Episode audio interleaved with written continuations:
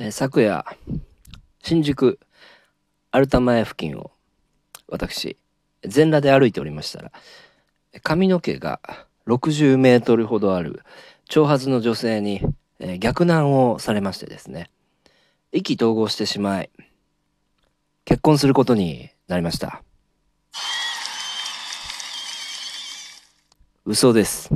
はい、始まりました。クラスミの、えー陰謀論ラジオということでね、第57回目ということで、ええー57回目。もう57回目っつったらね、もうかなりやってますよね。いや、よくここまでやってますよ。もうちょっと60回目っすよ。ね。毎回ね、その数字のまあ40とか50とかになる前の時の配信でね、こういうこと言うんですけど、まあなかなかやってますよね。いや、皆さんありがとうございます。あのね、昨日も、まあ、自分のこの収録の配信聞いてね、うん。まあちょっと、あん、微妙というか、まあちょうど惜しいなと思ったわけですけども、まあそれにもかかわらずね、朝起きたらもういいねが10万超えてるということでね、まあ非常に私ね、嬉しいということでテンションね、上がっております。で、やっぱいつも言いますけど、アナリスクの方も、うん、かなりいい感じなんで、もう、もうやりがいしかない、ね、このアプリでございます。はい。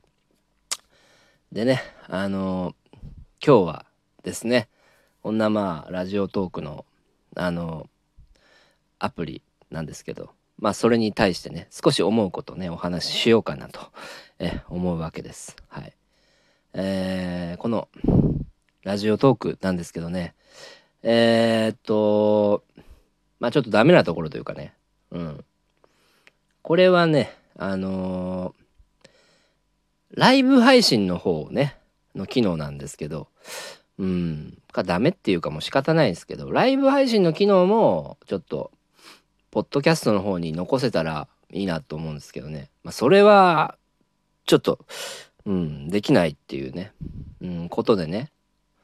まあ、それでね、あの、私も収録の方メインでやってるんですけど、もしライブ配信の方が、あの、残せるのであれば、ええ、あのポッドキャストの方にね、そのライブ配信残せるのであれば、ライブメインでやってもいいのかなと思うんですけどね。やっぱ残せないってなるとね、やっぱ収録で上げてる方がね、詰まった内容とかも、うん、出せる。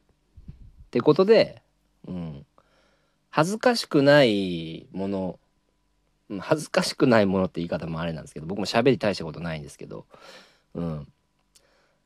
まあね、いい感じの無駄な時間がない方を聞かせ、聞いていただけるっていうのはやっぱ収録の方なんでね。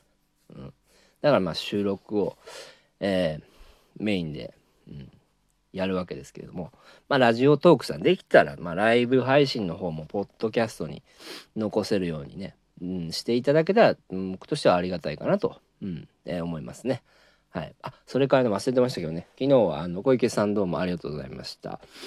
えー、あの、まあ夜中だったんですけどね、ちょっとライブ配信したんですけどね、あの、コラボしていただいたということでね、皆さんもね、小池のハシヤスメトークという番組ございますので、よかったらそちら、うん、あの、非常に聞きやすい、えーラジオで面白い内容のことも話してますので、あの、ぜひ、あの、お聞きください。はい。えー、でね、何、何だったかな。あ、そうそう。あのね、ライブ配信の機能で、あのー人数見られちゃうでしょ。今何人聞いてるとか。まあ、あれって、まあ、ツイキャスとか YouTube のライブでもそうなんですけど、うん、見えないようにしてほしいですね。はい。あのね、見えたら恥ずかしいんですよね、僕。ライブ配信をしてる時に、あ、こんだけしか聞いてないんだっていうね、恥ずかしい思いしちゃうんですよ。あの、ね。まあ、収録ラジオの方はいいねが、まあ、10万超えてると。だけど、ライブ配信の方は、なんでこんな少ないんだっていうのがバレちゃうんで、できたらね、あのー隠せるようにしたいなと、えー思うんですけどね。それ無理ですかね。うん。まあ無理なら仕方ないんですけど。うん。そうですね。あと、うん。こんなこと言うとね、あの、老害だと、え思われるかもしれないですけど、まあ僕36歳なんですけど、年齢で言うとね。あの36歳にして老害って言われたくないんですけど、ちょっとね、うん、緩い人多いのかなと思いますね。うん。まあそういう専門の情報とか聞くんだったらいいんですけど、うん、ちょっと、まあ一応ラジオだから、うん、もうちょっとね、ちょっとゆるゆるすぎるかなって人多いな。うん、まあ僕が言うのもあれなんですけど、あまりにもね、ちょっとひどい人多いなっていう感じで、まあそういうの聞ける楽しさってのもあるからね、あの、このアプリいいのかもしれないですけど、まあ、その、まああれですね、別にポッドキャストの方に申請してない人とか、うん。っていうのは、まあ、このラジオトークだけでしか聞けないじゃないですか。あともう本当に誰もね、私のトークなんか聞かないよっていう人はね、自分で話して、その自分しか聞かないような、えラジオを上げる分には、あの、全然いいと思うんですけどね。うん。ちょっとね、もう、うん、ポッドキャストとかにも上が、上げてる人はね、もうある程度もうちょっとね、うん、カチッとしたらいいのかなと思いますけど。まあ、ポッドキャストに上げる人とかはもう、ある程度はラジオラジオしてんのかな。うん。うん、まあ、ああと、あ、そうだ。ポイントがよくわかんないっていうところかな。うん。ラジオトークの。うん。で、あのー、ライブした方がね、ポイントがちょっと高いのかな。うん。それもね、まあ、都合は、僕の都合としてなんですけど、収録の方にがポイントこう高くしてくれた方が僕としてはありがたいですね。うん。まあ収録の方が内容も濃いわけだし、うん。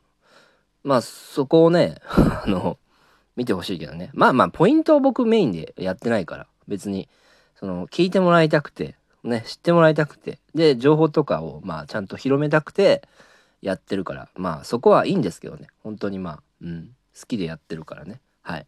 まあこんなところかなという、感じなんですけどね、まあ、特にそんなひどい悪口は言ってないかなと思いますけども。さあ、えー、今日あだいぶ時間経っちゃいましたけど7分だ、えー、ちょっとねニュース気になるの読んでいこうかなと思います。はい、えー、ということでこれ文春オンラインから、え小池百合子上帝の最後の切り札、え五輪中心に動くタイミングはあるのかというニュースね、えこれは今日の朝6時10分です、えこれバーチャル背景画像。これ無料です。壁紙です。東京のいろんなシーンがございますので、ぜひご活用いただきたいと思います。5月21日の記者会見で小池百合子都知事が発表したのはステイホームのためのバーチャル背景画像の提供でした。青か。パンダのシンシン、レインボーブリッジ、都電におい、都電思い出広場、点々点。こうした東京の名所の写真をパソコンの背景画像に使えばテレワークも楽しみながら生産性を上げていくことができると、え小池さんは語りました。うん、あ緊急事態宣言下で何を今更テレワークの背景画像なんてと思う人ほとんどでしょう。明らかにずれている。でも小池さんにとってこれは立派な政策なのです。この日の会見においておそらく一番力を入れて、えー、準備した。いかにも、えー、小池さんらしい発想です。うんこうまあ、思いっきりね、ニュースにもバカにされてるんですけど、あの背景画像のことを えー、言ってるってね、もうこんなもん何十年も前からできる設定じゃないですか。まあ元、えー、スマホじゃない携帯の時からね。できるのに、もう、おばあちゃんだからなのかなうーん、それか、もう、なんていうかな。わざとやってんのかなおそらくでもこれバカにされる役を買ってやってんのかなっていう風にも捉えられますよね。いや、単純に本当にバカなのかな。うーん、これは何なんだろうプロパガンダなのか？えー、まだ続きありますね。ほとんどの人は忘れると、忘れてると思いますが、去年、えー、12月11日には、お正月用のウィズコロナ、えー、東京カルタというのも発表しました。愛してる家族のために距離を空け、いい子だね。お家で遊びましょう。うちにいる。ただそれだけで大貢献。